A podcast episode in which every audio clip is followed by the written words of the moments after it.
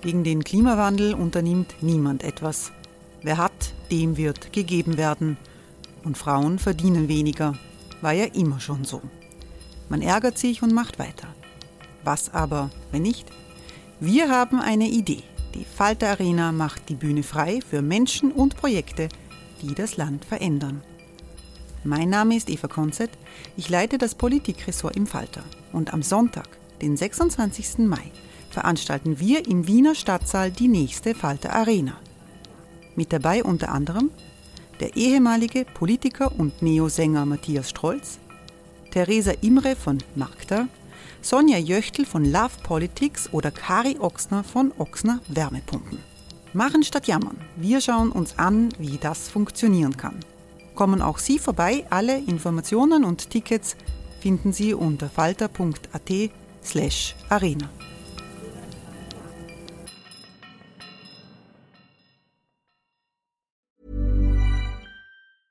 A lot can happen in three years, like a chatbot may be your new best friend. But what won't change? Needing health insurance. United Healthcare Tri Term Medical Plans, underwritten by Golden Rule Insurance Company, offer flexible, budget friendly coverage that lasts nearly three years in some states. Learn more at uh1.com.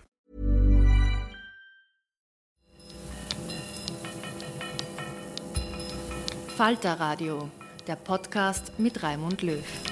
Sehr herzlich willkommen, meine Damen und Herren, zum Falter Radio für Donnerstag, den 24. Mai 2018. Neoliberal, illiberal, liberal, wo liegen Europas Sackgassen und was ist der Ausweg? Über dieses Thema diskutieren wir heute mit dem Ökonomen Stefan Schulmeister. Hallo. Hallo. Äh, dieser Tage erscheint ein Buch von Stefan Schulmeister, Der Weg zur Prosperität, ist der ziemlich zuversichtliche Titel. Schulmeisters Buch ist der Anlass für das Cover im Falter diese Woche und auch für unsere Diskussion. Ich freue mich, dass der Chef des Neos Lab in die Falter-Redaktion gekommen ist. Willkommen, Josef Lentsch. Hallo. Neos Lab, das ist der coole Name für die Parteiakademie der Neos. Und ich begrüße Armin Thurnherr. Hallo. Hallo. Armin Thurnherr hat als Herausgeber des Falter viele Brandartikel gegen den Neoliberalismus geschrieben. Auf der dem Cover des Falter steht, die Mainstream-Ökonomie ist verrückt. Neben einem schmunzelnden Stefan Schulmeister. Stefan Schulmeister, für Verrücktheit hat die Mainstream-Ökonomie aber doch ziemlich viel zusammengebracht. In den USA herrscht Hochkonjunktur, de facto Vollbeschäftigung. Der Euro hat gehalten, ist nicht zerfallen. Die Krise ist irgendwie überwunden, auch in Europa. Ist das nur ein journalistisch guter Titel oder stimmt auch? Gemeint ist natürlich die ökonomische Theorie und die USA zum Beispiel haben sich schon vor fast 30 Jahren losgesagt vom Neoliberalismus. Das heißt, seit Bill Clinton wird dort eine primitiv keynesianische äh, Politik betrieben. Ideologisch gibt es natürlich noch äh, diese Vorstellung, dass der Staat der Böse ist, aber in Wahrheit interveniert in den USA der Staat ganz massiv in äh, die Wirtschaft. Äh, in Europa hingegen ist die Gläubigkeit an die Marktkräfte wesentlich stärker ausgeprägt und manifestiert sich eben etwa im Regelwerk des Euro und sonstiger Bestimmungen der Europäischen Union. Wie wichtig sind Wirtschaftstheorien wirklich für die Politik und für die Wirtschaftspolitik. Also haben, haben äh, sozusagen Ronald Reagan und Margaret Thatcher für die Zurückdrängung der Gewerkschaften in den 80er Jahren, damit äh, hat ja diese äh, konservative Revolution begonnen. Haben Sie da wirklich Milton Friedman gebraucht? Haben Sie da die ökonomischen Theoretiker gebraucht oder waren da nicht einfach ganz normale Interessen und eine ganz normale Auseinandersetzung der Interessen entscheidender? Natürlich, aber Interessen brauchen als Vehikel Theorien. Und jemand, der das so präzis, am präzisesten erkannt hat, war Hayek, der 1949 einen wunderbaren Aufsatz schrieb, die Intellektuellen und der Sozialismus, wo er. Hayek ist einer der Theoretiker. Hayek ist sozusagen äh, die Mastermind der Österreich. Nein, nicht Chicago-Schule, ganz im Gegenteil. Hayek ist österreichische Schule. Also das sind andere Annahmen. Aber ideologisch liegt er auf gleicher Linie wie die Chicago-Ökonomen. Und was Hayek damals äh, programmiert, ist sozusagen die Verjagung von Sozialstaatlichkeit und Keynesianismus durch Eroberung der Köpfe der Intellektuellen. Er schreibt wörtlich, wenn es uns gelungen ist, die Köpfe der Ökonomen äh, erobert zu haben, dann braucht man eigentlich gar nichts mehr tun, denn dann werden die Universitäten automatisch äh, Ökonomen produzieren, die dann in den Institutionen sitzen. Und so ist es auch gekommen. Also ein bisschen von konservativer Seite, was auf der linken Gramsci gesagt hat. Natürlich. Man muss zuerst ja. die Meinung in der Gesellschaft gewinnen, um dann die Gesellschaft wirklich zu verändern. Armin Thurnherr, äh, es hat vor kurzem einen Kommentar im Falter gegeben von Ihnen da, äh, zum Neoliberalismus, einen der nicht wenigen äh, zu dem Thema. Da steht, der Neoliberalismus ist so ähnlich wie der Kommunismus in der Sowjetunion. Und wenn man leugnet, dass man in einer neoliberalen Welt ist, dann ist das so komisch, als wenn man in Moskau 1970 leugnen würde, dass man im, im, im Kommunismus lebt. Ist das wirklich eine so umfassende Gesellschaftssicht, dass dieser Vergleich gerechtfertigt ist? Ich glaube, dass zumindest als Ideologie es so umfassend ist und auch, auch so umfassend wirksam ist, äh, dass der Vergleich gerechtfertigt ist. Ich habe es auch deswegen dahingehend zugespitzt. Das ist ja auch nicht von mir, glaube ich, sondern von einem Journalisten des Guardian, dieser, dieser Vergleich. Es ist, als, als hätten Menschen, die 1970 in Moskau gelebt haben, nie was vom Begriff Kommunismus gehört. So ist es in der Tat bei uns, dass Neoliberalismus für die einen so ein, ein, ein, eine, eine Kampfphrase ist, die die anderen halt gleichgültig abwinken. Aber in der Tat ist es ein propagandistisch erfolgreiches Projekt, das mit glaube, insgesamt mehr als einer halben Milliarde Dollar an Kraft durchgesetzt wurde. Es ist nicht nur so, dass die Hayek-Theorie sich wundersamerweise durchgesetzt hat durch Voraussicht dieses Ökonomen, sondern Anfang der 1970er Jahre war es in den USA dann so, dass die Wirtschaftskammer gemerkt hat, jetzt knabbern die Sozialstaaten an unseren Profiten, jetzt müssen wir wirklich was tun und haben beschlossen, dann diese Initiative neoliberale Denker auch zu finanzieren, haben Lehrstühle gekauft, haben Zeitschriften gekauft, haben Verlage gekauft. Und erst dadurch, durch diese immense Aufwendung, und das ist in dem Buch von Stefan Schulmeister auch schön nachgezeichnet, bis in die Details, äh, zum Beispiel die Netzwerke von, von, von Propagandainstituten, sogenannten Thinktanks, die dann von einem Milliardär, einem, einem, einem Hühnerzüchter, der Hayek helfen wollte, finanziert wurden, sind über die ganze Welt verbreitet. Ich glaube, 486 Institute in 93 Staaten und auch bei uns. Zum Beispiel die Agenda Austria ist Teil dieses Atlas Networks. Die wird bei uns so gehandelt, als wäre sie ein wissenschaftliches Institut wie irgendein anderes, sagen wir die WU oder der Think Tank. Der Think Tank, ja, und der wird im, im, im öffentlich-rechtlichen Fernsehen treten die auf und verbreiten ihre Weisheiten, als wären sie ganz neutrale Fachleute. Und das ist doch ein schönes Indiz für eine Gehirnwäsche, die stattgefunden hat, wenn man da nicht einmal mehr unterscheiden kann zwischen einem akademischen Fachmann und einem bezahlten Propagandisten. Äh, Josef Lensch, verstehen sich die Neos und Sie als Chef der Neos Parteiakademie als neoliberal oder, wie, wie, oder ist das für Sie ein Schimpfwort oder neutral? Wie, wie, wie ist das Selbstverständnis? Also die kurze Antwort ist nein. Ähm, die ausführlichere Antwort, ähm, da muss ich jetzt ein bisschen ausholen, den Begriff betreffend, den, den Schulmeister und auch Thurnheit, denke ich, verwenden. Äh, Neoliberalismus, der ist entstanden in den, in den 70er Jahren, ähm, ich glaube auch in, in Frankreich um, um Foucault. Ähm, das ist der Begriff sozusagen, der hier kritisiert wird. Äh, Neoliberalismus ist aber schon, schon viel älter natürlich. Neoliberalismus ist entstanden in den 30er Jahren äh, in, in Deutschland Alexander Rüstow ähm, äh, war, da, war damals führend. Und der ursprüngliche Neoliberalismus war eine Kritik am Wirtschaftsliberalismus, also an den, äh, an den Ausuferungen einer, einer sehr, sehr liberalen Politik äh, Ende des, äh, des 19. Jahrhunderts. Und vieles, was, was Stefan Schulmeister in seinem Buch schreibt, ähm, hat damals auch schon Alexander Rüstow äh, kritisiert, sozusagen an, an, an einem Markt, äh, der äh, zu, zu sehr die Macht an sich gerissen hat. Also diese Kritik ist nicht neu, diese Kritik ist tatsächlich schon 80 Jahre alt, wenn man so will. Hat sich halt, der Begriff hat sich halt in den 70er Jahren. Okay, aber jetzt, wenn wir den heutigen Begriff des Neoliberalen ansehen, also ist, ist da Neos eher auf der Seite derer, die sagen, okay, weniger Staat, das ist, das ist ein grundsätzlich richtiger Weg oder, oder, oder sagen Sie, das ist alles eine, ein, ein, ein Popanz, der da aufgebaut wird? Neos ist liberal, äh, ohne äh, etwas davor, ohne sozial, ohne Neo, ohne sonst was. Neos ist einfach äh, liberal. Äh, wir, wir, sind, wir sind dem ungeteilten Liberalismus äh, verpflichtet.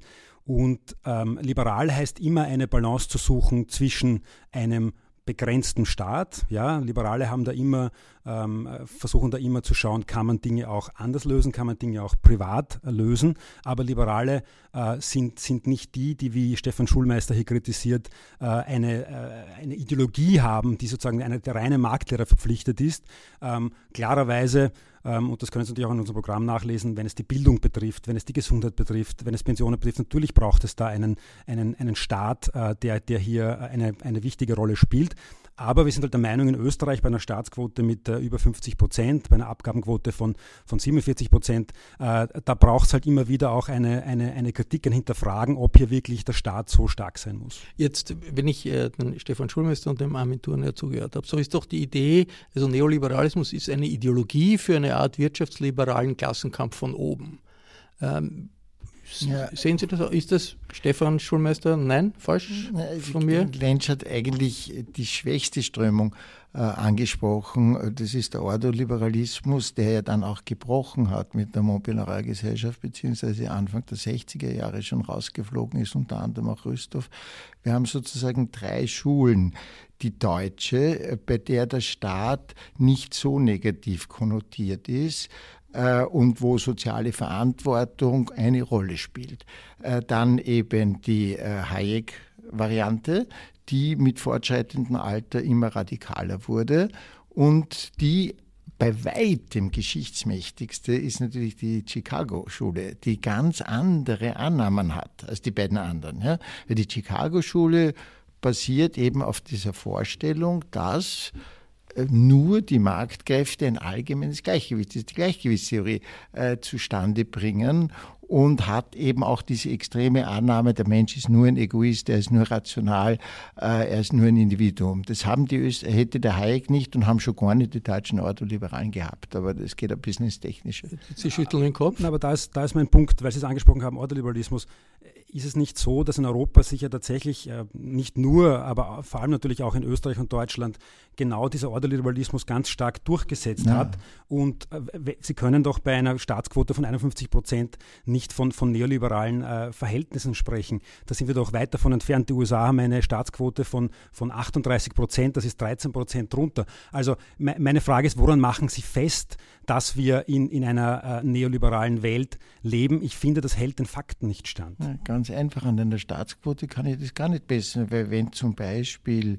äh, eine neoliberale Wirtschaftspolitik Massenarbeitslosigkeit erzeugt, dann wird natürlich die Staatsquote steigen, äh, weil man eben, äh, auch wenn man spart, muss man also nach europäischer Tradition hat Arbeitslosengelder zahlen etc. Der entscheidende Unterschied ist sozusagen die Weltanschauung im wörtlichen Sinn, wie man auf die Welt hinschaut. Und die Regelwerke der Europäischen Union, zum Beispiel der Fiskalpakt, vorher die Maastricht-Kriterien, das Statut der EZB sind abgeleitet aus der Theorie von Milton Friedman, also der Schule von Chicago. Denn nur wenn ich die Annahme setze, der Staat ist für seine Verschuldung selbst verantwortlich, kann ich solche Regeln aufstellen. Aber der Gedanke, dass der Staat schuld ist an seiner Verschuldung, ist wirklich eine Dummheit der Sonderklasse, weil der Staat ist ein Teil des ökonomischen Gesamtsystems. Wenn zum Beispiel eine Finanzkrise passiert, dann erleiden die Staaten massive Erhöhungen der Staatsverschuldung, obwohl sie die Finanzkrise nicht verursacht haben.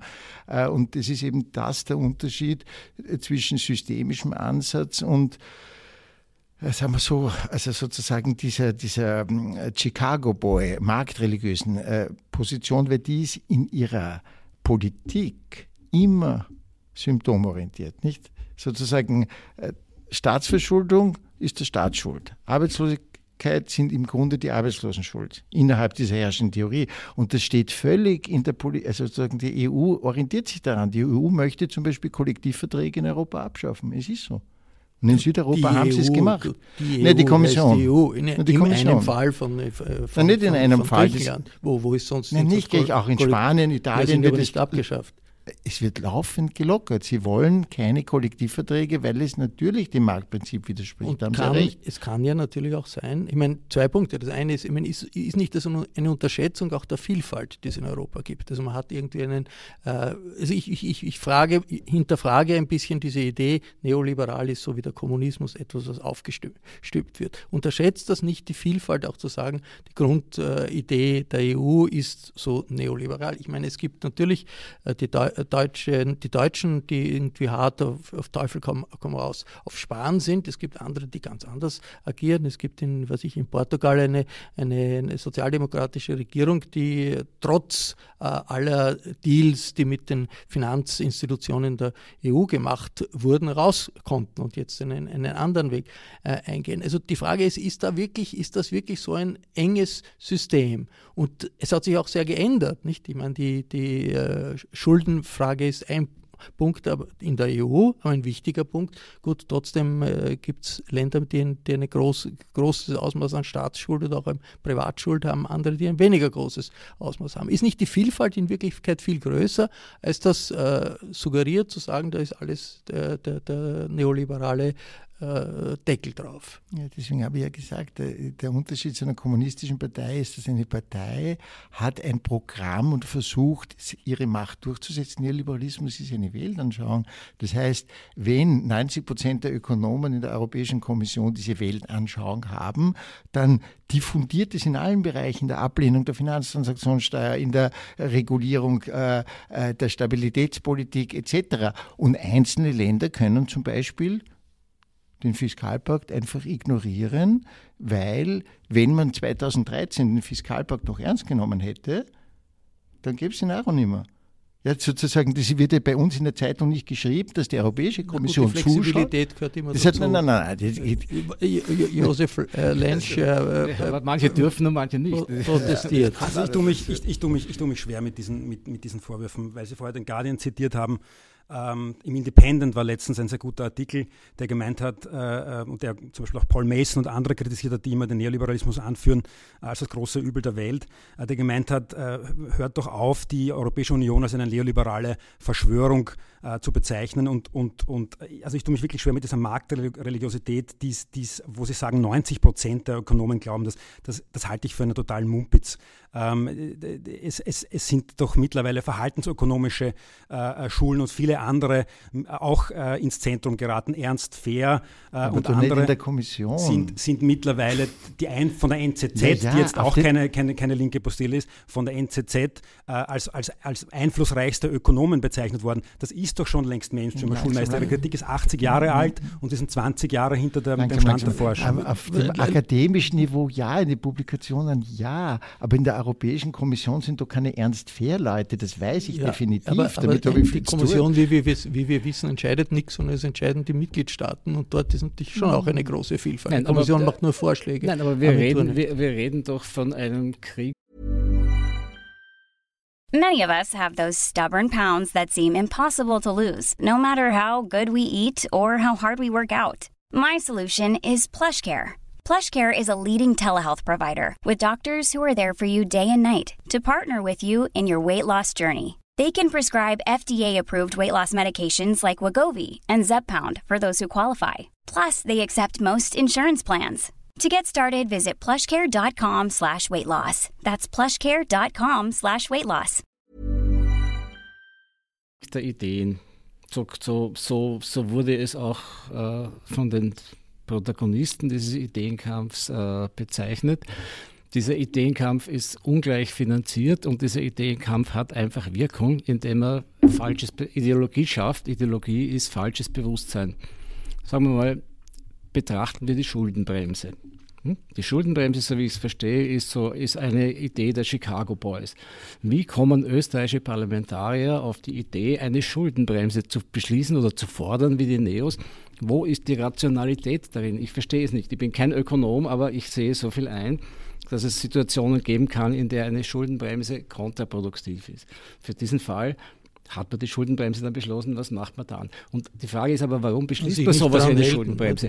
Und warum, warum wurden die Staatsschulden so fetischisiert? Weil die Staatsschulden in diesem Krieg der Ideen natürlich eine wichtige Rolle gespielt haben. Der Thatcherismus hat einerseits Maßnahmen getroffen, um Staatseinnahmen zu schwächen. Dann war der Staat stärker verschuldet. Dann konnte umso mehr angeprangert werden, dass Staatsschulden sinnlos sind. Und in, auf diese Weise kann man sozusagen diese Ideen gleichzeitig durchsetzen. Und so ist es geschehen. Rational ist vollkommen anders. Ja. Und es gibt Beispiele, die man in dem Buch von Schulmeister auch sehr schön nachlesen kann, wo die Realität, die Sinnhaftigkeit dieser Maßnahmen zeigt. Jetzt Ironie, Vorsicht. Ja. Zum Beispiel die Entwicklung der griechischen Staatsschulden ist so ein schönes Beispiel. Ne. Griechenland ein Sanierungspaket zum Exzess auf Kosten der Bevölkerung, Armut, medizinische Versorgung, alles zerstört. Und das Ergebnis? Die Staatsschulden sind nicht gesunken, sondern massiv gestiegen. Ich äh, möchte, möchte zu Europa äh, kommen weil, und, und die Frage diskutieren, was ist jetzt wirklich das entscheidende Hindernis für die, eine gedeihliche Entwick wirtschaftliche Entwicklung in Europa? Der Wirtschaftsliberalismus, Neoliberalismus oder ist es nicht vielmehr nationalstaatlicher Egoismus auf allen Ebenen, äh, wo dann auch die Fronten äh, quer durch, äh, durchgehen könnten? Ja? also die, die, die, die, die, die griechische äh, Art des, des griechischen Umgangs hat natürlich auch damit zu tun, dass Griechenland nicht so in, in der EU angesehen wurde wie, ich weiß nicht, Berlin in der Bundesrepublik Deutschland, sondern jeder irgendwie äh, seine, seine eigenen äh, Egoismen äh, hat. Äh, Josef Lensch, Sie haben heftig protestiert. Ich, ich wollte da ganz kurz noch auf die, auf die Punkte von Armin Thurner eingehen. Ungleich finanziert ähm, naja, also wenn Sie jetzt eine Agenda Austria kritisieren und nicht, und nicht sozusagen gleichzeitig erwähnen, wie viele, wie viele äh, äh, zig Millionen zum Beispiel äh, die Arbeiterkammer zur Verfügung hat und andere, die natürlich auch Lobbyarbeit machen, äh, ist ja gutes Recht, nicht? Aber sozusagen da auf, auf, auf eine Institution äh, äh sozusagen hinzu, hinzuweisen und nicht hinzuweisen, was es sonst noch an Geld im, im System hier für Interessensvertretung gibt, ja, da halte ich, für, da muss ich ad hoc sagen, ich für schwierig. Bei, zwischen, zwischen Beiträgen, ja, quasi einer Quasi-Steuer der österreichischen Bevölkerung, Bevölkerung und gezielten Millionenbeträgen von Lobbyisten, äh, die ihre Privatinteressen durchsetzen, würde wieder einen Unterschied machen. Ich würde sagen, das, was Sie jetzt gemacht haben, ist ein Beispiel für Ideologie, ideologische Verführung. Nein, ich glaube, man muss immer beide Seiten sehen. Die, die andere Sache ist ähm, die Schuldenbremse. Ich bin ganz bei Ihnen. Ich, ich, wünschte mir, es bräuchte keine Schuldenbremse. Aber das Thema ist doch, wenn wir seit 50 Jahren äh, äh, Schulden machen äh, und, und, man spricht sozusagen vom Fetisch äh, äh der Null. Ich, ich sehe keinen Fetisch Null, weil die letzten 50 äh, Jahre waren wir immer im, im, im, im Negativen.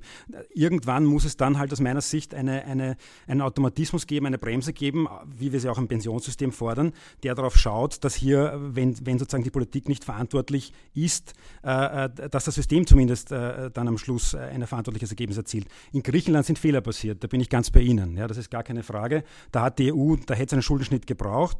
Und was jetzt Ihre Frage betrifft, äh, Nationalismus versus, versus äh, Liberalismus, ich glaube, wir haben da einen gemeinsamen Gegner. Ja? Ich, ich glaube, dass sozusagen eher linkere Strömungen und liberalere Strömungen hier eine, eine, eine, ein, ein, großes Thema haben, äh, die erfolgreich zu bekämpfen. In Spanien ist zum Beispiel jetzt Garcia Ciudadanos ganz vorne als, als neue liberale Bewegung. In, in Frankreich hat Hommage gesiegt. Ich glaube, es gibt da schon einige Siege zu vermelden, aber wir sind noch lange nicht, noch lange nicht am Ziel. Da gilt es gemeinsam anzupacken. Ich sehe halt nur nicht, jetzt mal zurückgespiegelt, ähm, eine Sozialdemokratie, die sich die ganze Zeit über den Neoliberalismus beschwert, wie erfolgreich ist sie denn in Europa? Im Moment geht sie in fast allen Staaten wählermäßig zurück. Also ich, ich, ich, ich habe das Gefühl, ähm, das führt nicht nach vorne, das führt, das führt äh, eher nicht zur Prosperität, sondern zum Untergang der Sozialdemokratie. Äh, ja, Moment, die lieber, lieber Stefan Schulmeister, reden wir über, über Europa. Lassen ja, okay, wir mal die Diskussion, ja, okay. auch die, die Schuldengeschichte. Ja, darf ich nur zum Nationalstaat noch eine Bemerkung von der Stefan? Ganz, ganz kurz. Es ist ein, wirklich ein Paradox, dass man mit der Propagierung freier Märkte das Gegenteil bewirken kann. Genau das ist geschehen indem man Europa nur als, äh, als, als, als freien Markt äh, versucht zu betrachten, hat man es geschafft, den Nationalismus in allen möglichen Staaten zu schüren.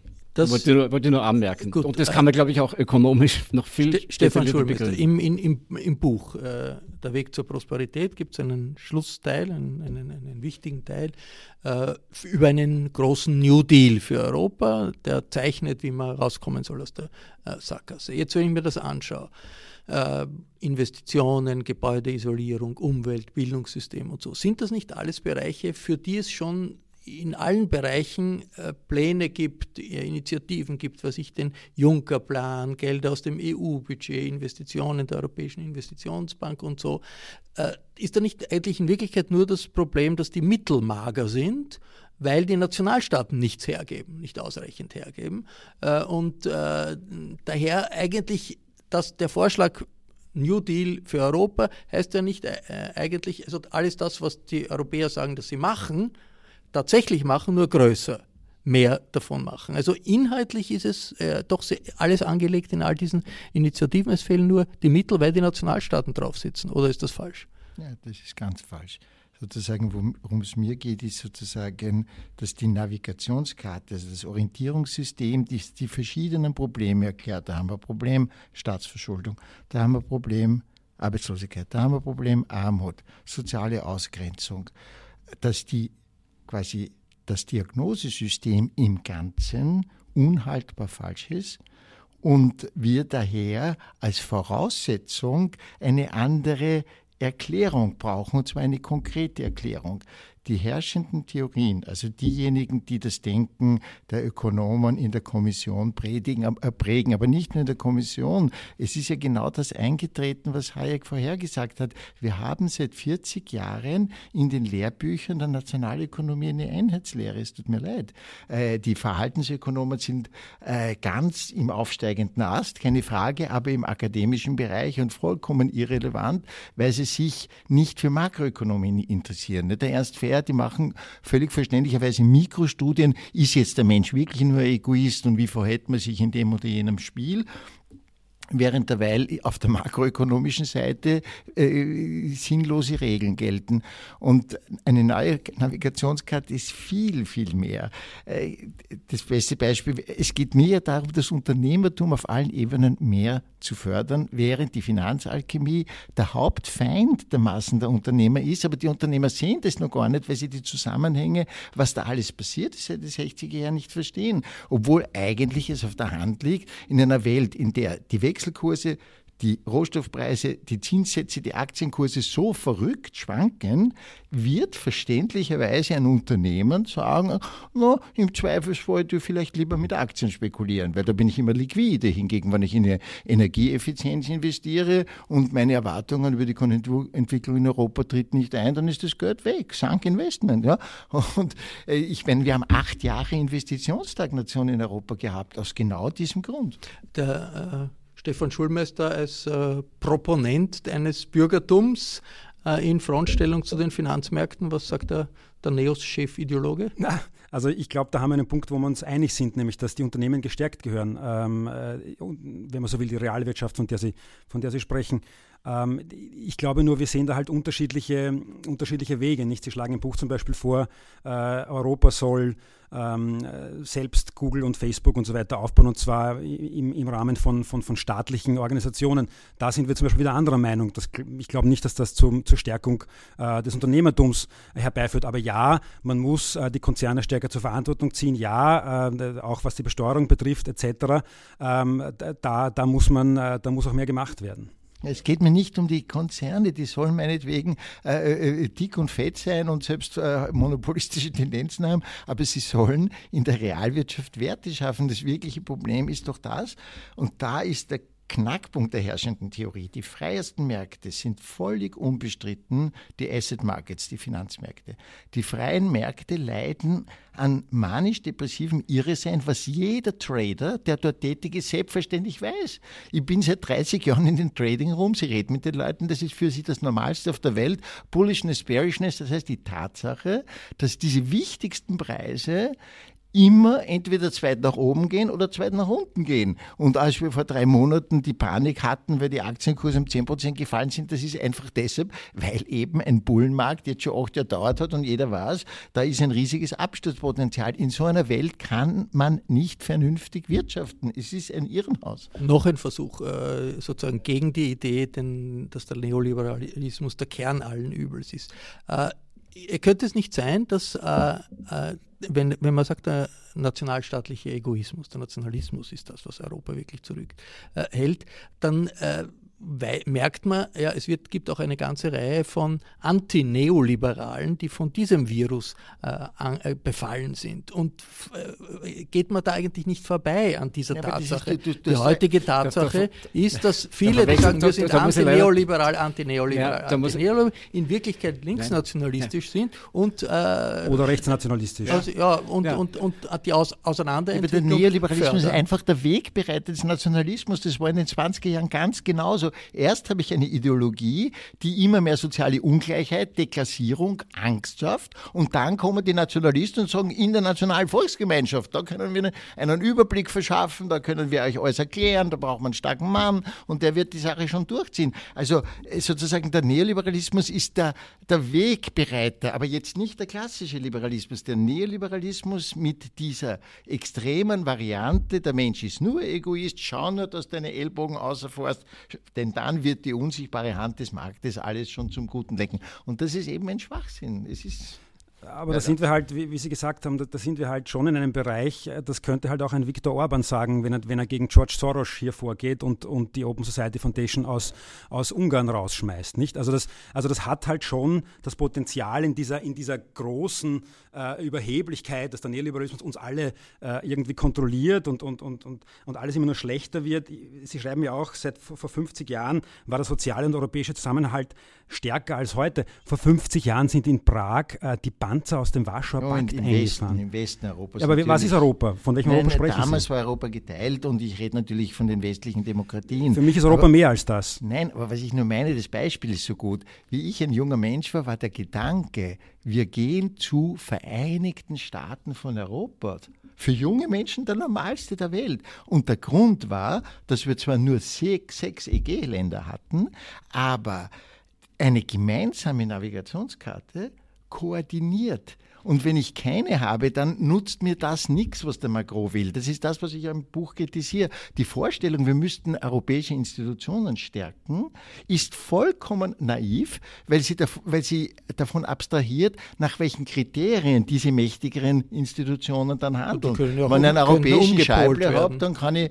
Äh, naja, ja, gut, wenn die Mehrheitsverhältnisse sich ändern und man hat Institutionen, kann, dann kann man eine Kurskorrektur leichter machen, als wenn man die das Institutionen. Das alles geht ja nicht, nicht weil hat. die Sozialdemokratie Demokratie sich vor 30 Jahren unglaublich neoliberalisiert hat. Das heißt, die Vorstellung, also mein Buch hat einen Zeithorizont von 20, 30 Jahren, das sage ich ganz ehrlich, weil äh, das, das sozusagen das, das, der Prozess der Aufklärung heißt, Zweifel produzieren und Weltbilder zerstören. Und die Demolierungsarbeit, das haben ja gerade die Neoliberalen gezeigt, die ist wahnsinnig mühsam und dauert sehr lang. So, jetzt frage ich noch den Stefan Schulmeister. Ist das ein linkes Buch, Der Weg zur Prosperität? Sie verstehen sich eigentlich nicht so als Link, also sicher nicht als Marxist, wenn ich das im Kopf habe.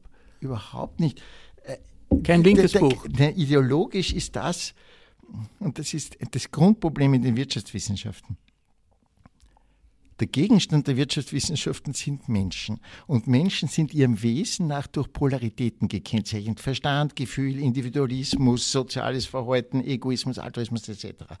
Und warum ich den Neoliberalismus als Weltanschauung seit 30 Jahren bekämpfe, wie nichts anderes, ist diese Einseitigkeit. Der Mensch ist nur rational, nur ein Egoist das ist verheerend, weil das führt dann zu Rechtspopulisten, die sagen, und jetzt brauchen wir den sozialen Zusammenhalt, wir alle und so weiter. Das ist ganz klar, weil die Menschen vereinzelt und vereinsamt sind. Und ich sage, wir brauchen ein System, in dem die Egoisten ihren Platz haben. Deswegen kritisiere ich ja die Gemeinwohlökonomie von Herrn Christian Felber so heftig, weil der wieder das andere Extrem sagt, nur Bussi Bussi, wir sind jetzt alles sozusagen solidarisch. Das funktioniert, denn wir müssen eine Welt schaffen, in der man auch egoistisch sein darf, aber wo sich Egoismus nicht so auszahlt nämlich ein schlechter Egoismus. Und, und, und große, große Institutionen, die es zum Beispiel in Amerika gibt, schaffen es offensichtlich auch Kurswechsel durchzuführen, leichter als das die Europäer, äh, wo es diese Institutionen nicht gibt. Aber das ist eine Diskussion, die wir noch äh, lange führen müssen. Das war das Falterradio für Donnerstag, den 24.05.2018. Ich bedanke mich hier bei Josef Lentsch bei Armin Thurnherr und Stefan Schulmeister. Schulmeisters neues Buch heißt Der Weg zur Prosperität. Es kommt dieser Tage in die Buchhandlungen. Und ich verabschiede mich von allen, die uns auf UKW hören, im Freirad in Tirol und auf Radio Agora in Kärnten. Analysen, Interviews zu Themen, die über die unmittelbare Aktualität hinausgehen gehen, die gehören zu den Stärken des Falters. Seriöser Journalismus kostet Geld. Dieser Podcast kommt ja gratis zu Ihnen. Ein Abonnement des Falter können Sie auch online bestellen über das Internet und über die Seite www.falter.at slash abo. Für Samstag bereiten wir ein Gespräch mit dem Wiener Gemeinderat Omar Al-Rawi vor, der das erste Mal seit 38 Jahren seine Geburtsstadt Bagdad besucht hat und in der irakischen Hauptstadt Überraschendes entdeckt hat. Die Signation kommt von Ursula Winterauer, um die Technik, Beaufnahme und Mischung kümmert sich Anna Goldenberg und ich verabschiede mich bis zur nächsten Folge. Sie hörten das Falterradio, den Podcast mit Raimund Löw.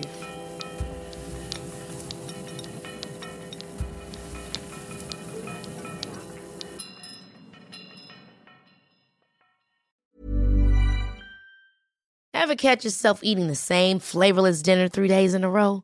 Dreaming of something better? Well, HelloFresh is your guilt-free dream come true, baby. It's me, Kiki Palmer.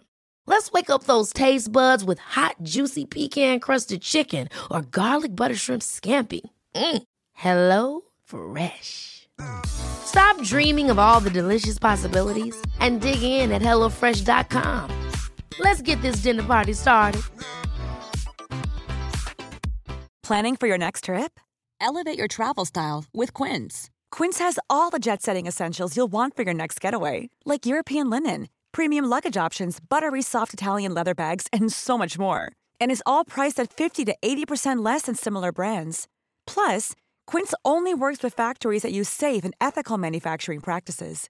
Pack your bags with high-quality essentials you'll be wearing for vacations to come with Quince. Go to quince.com/pack for free shipping and 365-day returns.